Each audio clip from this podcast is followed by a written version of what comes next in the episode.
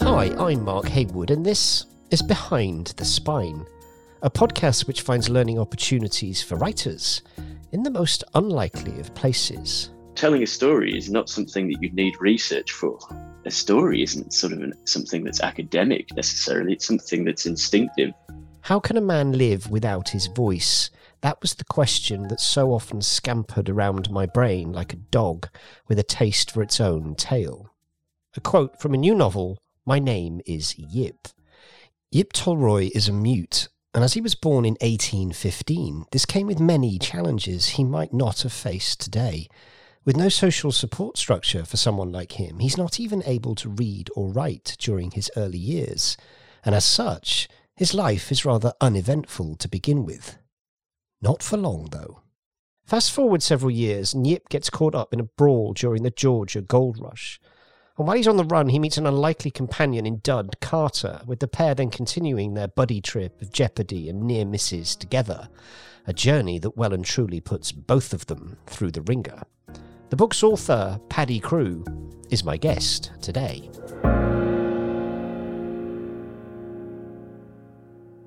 Chapter 1 The Voice of Yip. Paddy has created a protagonist unlike anything I've come across before a four foot nothing hairless mute who drives this epic story through a distinctly unique voice told as a reflection of his life. The way it's written gives an incredible authenticity to that voice. I found myself fascinated by the way he would use words. With nobody correcting Yip on the mistakes he's making, we see that reflected in his misuse of tense, punctuation, capitalization, and so on. It is literary genius. Yip eventually learns to read and write, empowered with the ability to communicate by a character named Shelby Stubbs. In fact, the way Yip describes Shelby is a great example of the slightly broken yet beautiful way he writes. A horseshoe of gunsmoke curls encircled his freckled pate, and he had took to supporting his anxious footing with an ivory topped cane, the tip of which he did drive into the hard earth and use also to smite at the flies what whined in a black halo about his head. Beautiful. But sadly, as you'll soon find out, Yip is destined for hardship, and this moment of empowerment is short lived. That sort of learning that he has with the retired doctor, Shelby Stubbs, is sort of abbreviated anyway. So I hope that sort of comes, there's only so much he's learned in that period of time. And that sort of experience is curtailed. And the sort of tragedy of that is that this was a boy who was who wasn't afforded any any opportunity to learn and develop. And suddenly this sort of he finds this person who's who's willing to sit with him and credit him you know with with the intelligence he has and he doesn't get to do that. And that sort of unique the way he uses words that sort of rhythm once i sort of started u- using that sort of rhythm it was sort of amazing how quickly it started to come together. And basically the thrust of the story, as strange as it might sound, seemed to come from you know whatever energy you could create using language and you, and and putting you know even even you'd have the strange or I'd have the strange sensation sometimes of putting one word next to another and it not quite I, I use it an example that I use from a sort of slightly different medium is when Tom Waits, who I'm a big fan of, he had a studio at one point in New York, which was sort of a long row of, of a number of studios, and he would hear certain sounds coming through the wall that would obviously sound different to how the original sound was, but would somehow spark off another. So I, I sort of felt like that. Sometimes I would miswrite a word or, or misspell something, and that would then lead me on to something else. The the pairing of a of a misfit and a misfit in in any number of different um, capacities, whether that's um, he looks different or he sounds different or he just is different in some way. The pairing of that character with a more conventional character is pretty well trodden ground. We were swapping messages about this, and I was referencing you know anything from Rain Man to Of Mice and Men. That's a familiar setup. So to put him with with Dud Carter, you know, it, it felt it felt familiar. And then again, he has this event, and then he gets involved with another character, and you think, well, okay, he's going to be all right again. And then you realize that actually he's now in massive jeopardy because you, and this won't be a spoiler because we're not going to talk about it too much, but he literally ends up in a freak show, doesn't he? Yeah. Um, you know, there.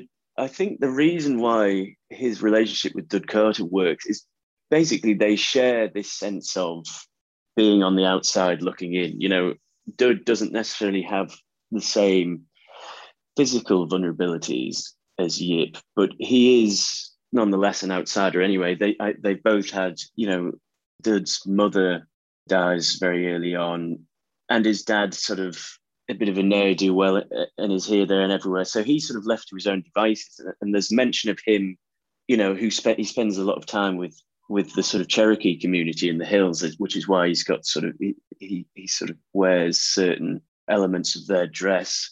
And so when they come together, I you know those were the parts that I think I, I probably most enjoyed writing. I think you know that back and forth between them, yeah, I found very touching and I found very very sort of moving in in some way.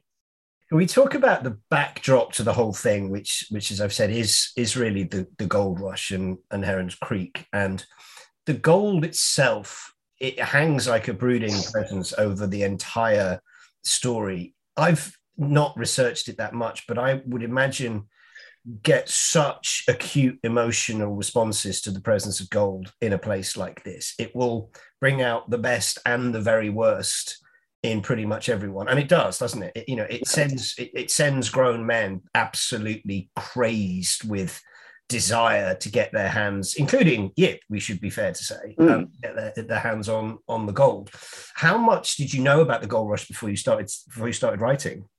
This is one of those one of those questions which i'm almost sort of unable to answer. I i don't know maybe you maybe you've had this before. Like i can sort of glimpse where i've looked at something about it but why I should have found myself looking at it is a complete mystery to me. But one, I know that once I did, it was a sort of, you know, as much as you can have a sort of light bulb moment when it comes to to ideas. It was. I, I thought, well, I've never heard of this before, and then I looked into it properly, and because there was so little done about it, you know, everybody everybody knows the sort of Californian gold rush, and, and that was a, a far more significant uh, sort of cultural event but this was, you know, this was of consequence and, and was significant. And to me, I was looking for something, and I'm sure this is very common with, with a lot of first time writers, is that you're looking sort of for a framework that you can work within that belongs to you you know, when I've been asked recently about, you know, people people often say, well, how would you know when what it is that you're going to write, and, and what makes you sort of attached to a particular idea or a particular time? And I, I think to me, this book, when I was writing it, it felt like my turf, my territory. Only I am writing this about this particular character, and if you've got that, I think it gives, I think it does give you an enormous sort of confidence boost, really, to to persevere because if you've if you're constantly thinking oh, i don't know some, uh, somebody else could be doing this and you know that dreaded notion that whatever it is you're writing somebody else is doing the exact same thing and might possibly beat you to the punch it doesn't get much worse than that. So i remember looking at it and thinking this is somewhere where I, where I, I can make my story happen. There are two questions i find very difficult to answer. One is a kind of a funny one and that is you know when people find out that you're a writer or, or that you work in a particular medium they, they might say something like oh anything i might know. And i always think well i don't know what you know. So i, I, yeah. I certainly can't that. But the other one is and I, i've never known and i'm pretty certain my face betrays me when i get asked this but the question where do you get your ideas from? I don't i don't know how to answer that because is there an assumption that when you become a writer, you get given a big book of ideas uh, you can just open? Because for me, it's a case of, well, I didn't know that this, whatever it is, was a thing, but that sounds interesting. Let's go and explore it. And the genesis of an idea comes from it. I don't have a special ideas book. I just try and observe. Yeah. That's what happened to you, wasn't it? You found something out, and now actually, yeah. this is a great vehicle for a story. I think you've just used the, those two terms, you know, to tr- try and observe. It is sort of learned behavior. It's not something which I think that's what confuses a lot of people. And, you know, my ideas come to me in the same way that your ideas come to you. There's nothing, you know, if I were to try and trying to get you to explain the genesis of one of your thoughts, you would probably be slightly perplexed. I think ideas, what people when they're asking about them, it's something that you to me that, that you learn to do. Um, it is a habit. It's it's like anything else. Like with the, you know, I wrote, uh, I came across that the Georgia Gold Rush, and then and then happened to be watching Wallace and Gromit one night, and then to you know that's the strange all ideas are sort of abstractions of one kind or another until you start put until you start attaching them to other things and that's when they become sort of when you can actually turn them into into a novel or a story behind the spine is an attempt to inspire you to write and to shine a light on things that might provide a creative spark for your stories now for the second time we want to go one stage further we want to offer you an outlet for your work. Our writing competition is back. In Series 3, we set you a writing challenge based on the lessons we've uncovered on this show. We broadcast the two winning entries at the midpoint of Series 4. This time, we're setting you a new challenge. Over Series 4 and Series 5, we followed the preparation of adventure athlete Kaz Lander as she and her partner prepared to row unsupported around the coast of Great Britain. Remind yourself of what that challenge might feel like by listening to the two episodes in Series 4 and the bonus episode in Series 5. Then, in no more than a thousand words, try to bring that challenge to life. Two characters, one ocean rowing boat, and the vast coastline of Great Britain. With that backdrop and your own imagination, feel free to go wild. At the end of the series, we'll pick a winner We'll pay one writer £250 for the right to use their story as part of Series 6, and we'll also donate the same amount to Kaz's chosen cause, the Royal Marsden Cancer Charity. But now, back to the show. Chapter 2 Wallace and Gromit. If you think about it, it's not that unusual to meet a character who can't talk. Take Gromit, for instance. He's a dog, so obviously he doesn't talk. But that in no way makes him less important or less interesting. He's still an important part of that narrative and that duo. And if you look to cinema, many action sequences have lengthy segments that are completely silent. Heist films being a prominent example, and the 1955 French film Rififi, perhaps one of the best. In this film, the heist sequence weighs in at just over 30 minutes without a single word or bar of music being heard just raw, heart pounding tension. Words are so very often only a part of the story. The difference here, though, is that silent characters are rarely the main protagonist, and these moments are often fleeting. So, how do you go that several steps further and put that sidekick into the driving seat? And by the way, please understand, I'm not making up this reference to Wallace and Gromit. It really was an inspiration to Paddy. Yeah, without a doubt. I mean, Gromit is arguably carries the story more than anybody. And I had originally had I'd had a different narrate, and Yip was Yip was a sort of sidekick to somebody in the same way that that Gromit is with Wallace. And it was only sort of about I can't remember how much I'd gone through, but a reasonable amount before I then decided to go back and start again and, and have Yip be the narrator, just because I thought thought it was I, I felt sort of utterly compelled to see what could be going on in his head. But yeah, I'm I'm deadly serious when I say that Gromit watching watching that was a big inspiration for me. We talk about the writing process here and, and the business of being a writer, um, Paddy. There are a couple of things that when I talk to writers or people that potentially come to me to ask for a, a, bit of advice, there are certain things that it strikes me that people are told in their formative writing years about how you know to be a writer. And one is one is to do with the research that goes into a story and the extent to which you absolutely have to be an expert in it to the extent that you almost feel like you've become a professor in the period that you're writing about rather than a writer trying to bring that period to life. And the other is that selling the book is absolutely as an integral and important part of that. And, and in order to do that you must be able to communicate with your readers via social media. You have a very deliberately different approach to that. We talk about the research first of all. How much is enough? Do you do you because you don't follow the same pattern as, as as the conventional narrative. You're not saying actually you need to understand everything about the Georgia Gold Rush before you can dare write about it. That's not the case, is it? No.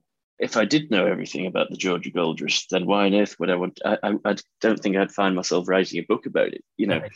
If there was ever a danger of, of of sort of too much research, for me is that it would be you would be entirely sort of sapped of your energy and curiosity to write to create something from it. And that's not a position i want to be starting from which means you know the research when people often you know they they think it must be done all before you're writing and this is something that you have an enormous stack of notes by your side which you're constantly referring to and if you didn't have them then you'd simply have no idea what was going on which you know is just fundamentally untrue. You, it goes back to wanting to write and run, wanting to be there every day and, and wanting to sort of surprise myself and keep myself interested. I think if I were a complete sort of expert on any topic, I think I would just find myself incredibly limited. I, I think you just wouldn't feel the freedom I don't think that's that's necessary to to really sort of to, to follow a story through. You know, telling a story is not something that you need research for. You need the research for certain details, certain, you know, without certain sort of the level of authenticity, then it's not going to work. But, you know, a story isn't sort of an, something that's academic necessarily, it's something that's instinctive. And you are using your intuition as you're going along. So yeah, I would I would say that's the that's the big pitfall about over researching. Yeah. I once read, and I forget where, but I've remembered what it said forever. And it, it was talking about the fact that there are essentially two types of writers. And it was talking more specifically about screenplays rather than novels, but it, it does apply to novel writing. It says there are two types of writer. You're either an architect or you're a gardener. And if you're an architect, you need to absolutely lay out all of the foundations, all of the plans. You need to know exactly how this story is going to be constructed. If you're a gardener, you need to know what you can plant where and why, but you can effectively tinker and experiment and move things around. Now, I think if you have two architects and two gardeners paired together, you'll get nothing done. If you have one of each paired together, I think that that works really. Yeah. I loved dipping my toe into a period of history that I I knew nothing about. I didn't feel that I wanted more architecture, if that makes sense. And the reason I say that, Paddy, is because to me, character trumps everything. You know, you could have put Yip into any period and I would have found him interesting. So if the most important thing in it is Heron's Creek or is the Gold Rush or is 1815 or the, the early part of the 19th century, I would have lost so much of Yip because I'm then reading about a particular period of history. You think, well, I could Google that. What I want to do is I want to spend time in the hands of a skilled writer following a character that I've never, ever seen before. So, almost in a way, the research that you didn't do is probably a really good thing because that might have gotten in the way of me enjoying it. Yeah, the classic, uh, it's Rose Tremain, I think, who said it, is that you do all the research and then you forget it. That makes much more sense to me. And plus, with Yip, you know, as um, is the case with any first person narrative that's from a certain historical perspective, it would make zero sense for him. You know, there is there's plenty that I know about the Georgia Gold Rush, which isn't in the book because it would make absolutely no sense for it to be in the book. You know, that's that's Yip's world. It wouldn't make sense for him to be sort of going around and pointing certain things out and talking in, in great detail about because we don't go around doing that. We would look like lunatics if we were doing that in our world. So that's a, that is a key thing to remember when you know if you're writing anything that's set in the past, then you know this is this is their world and it's not it's not yours and so remember that they are going about their business as you would go about yours in contemporary society, which is to say, you wouldn't be oohing and ahhing at everything that you came across. Chapter 3 Social Media. Is social media the fundamental undertaking we're led to believe as writers? Or can it be optional? To some writers, this question is kind of like is wine actually good for you? We all know what we want the answer to be.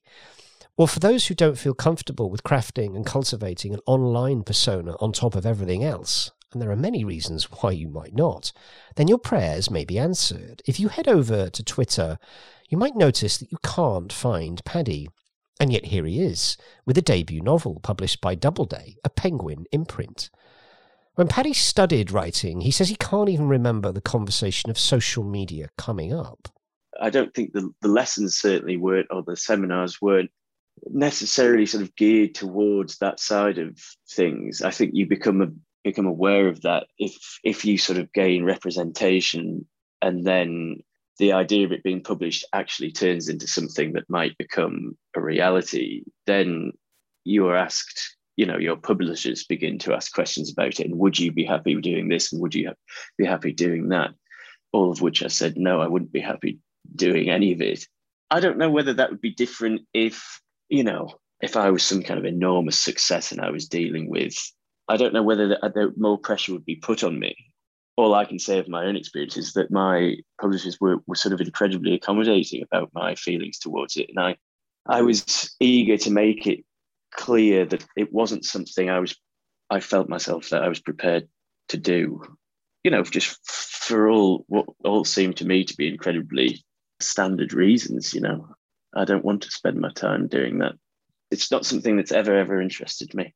Hmm. Um, it's fascinating because the majority of conversations I have with people about this topic now are about actually they're trying on an increasing basis to distance themselves from that platform because of and any number of reasons. You know, take anything from I don't want my public life out there. Mm. I have natural anxiety about this medium and this platform. I just I'm not that sort of person. You know, meeting other fills me with dread and what you know whatever. Yeah.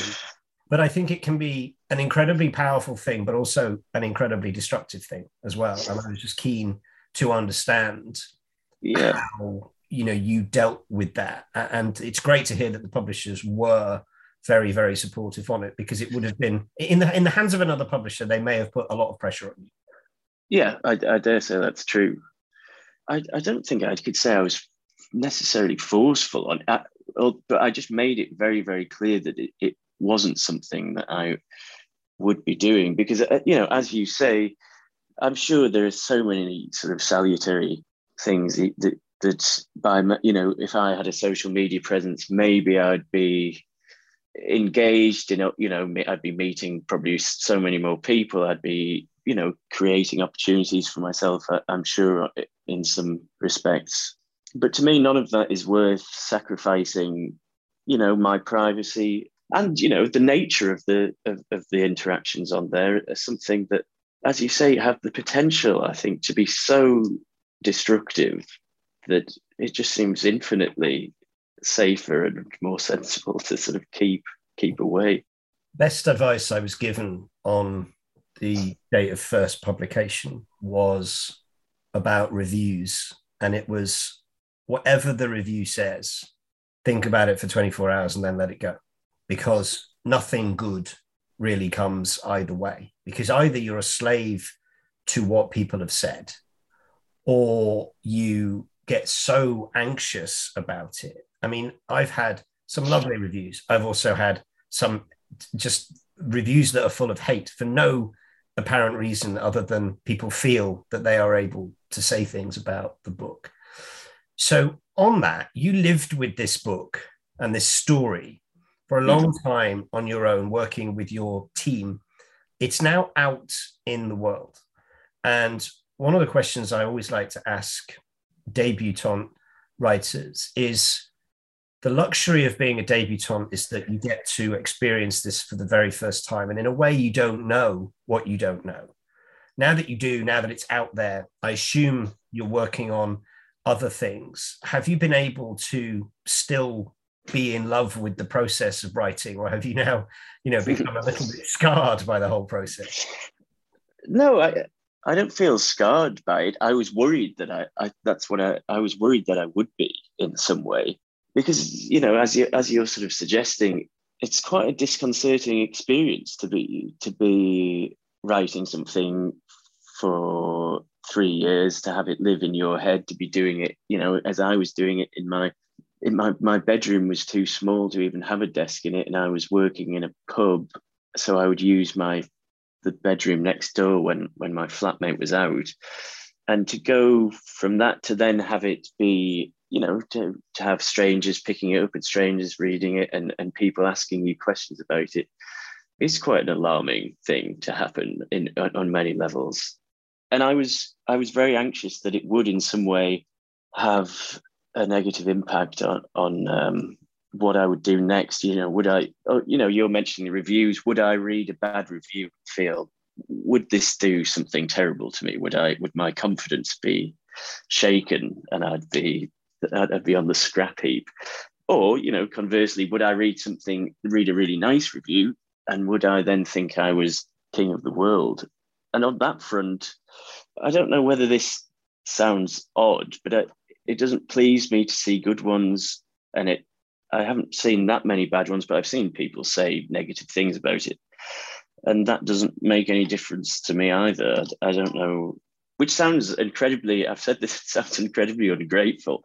And I was talking to another writer about this literally just two, two or three nights ago, and we were talking about how people, how sort of people in our publishing, respected publishing houses might see us as being real, you know, as if we're not sort of enjoying every moment of the ride and it, it makes you look a little bit of a bad egg. But so on that front, I've been writing away and nothing has changed. I'm pleased to report. No, nothing seems to have made made that much difference to me. It's a classic case, isn't it, of, of the phrase compromise is where everybody gets what nobody wants. So at least yes. do it my way, I'll be happy. You know, yeah, it's the only yeah. That's the only way you can control this. Um, yeah. My name is Yip is an astonishing debut. Paddy Crewe, it's been an absolute pleasure. Thank you very much. Thank you very much for having me. It's been a pleasure. Conclusion A massive thank you then to Paddy Crewe for today's episode and indeed for the character of Yip. And to recap, what have we learnt? We've said many times that you should become an expert in the subject you're writing about. But that level of expertise needn't mean getting into the weeds, becoming bogged down in detail. Become expert enough to catalyze your curiosity, but not kill it, and to give your story a level of authenticity and to ensure fair and honest representation. Otherwise, don't feel the need to get too far into the detail. Character always trumps everything. Just tell a great story and you'll be fine. Find your turf, find your territory.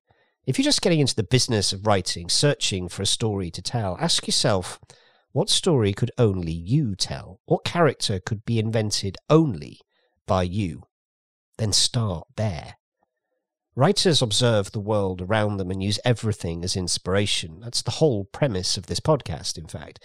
But that doesn't always come naturally.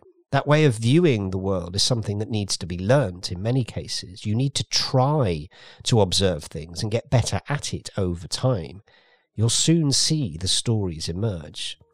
And finally, we've spoken about the value of building a community around your writing in the past, but if you really dislike social media or you simply can't stand the idea of sharing so much of yourself online, then here's the thing don't. Thanks for listening. I'm Mark Haywood. Get in touch with me directly at info at behindthespine.co.uk. We always love to hear from you. We're also on Twitter and Facebook as at Behind the Spine and Instagram as at Behind the Spine Podcast. Check out the show notes for additional information and a full transcript of this episode. Goodbye for now. Stay safe and keep writing. This podcast is produced by OG Podcasts. Find out more at ogpodcasts.co.uk.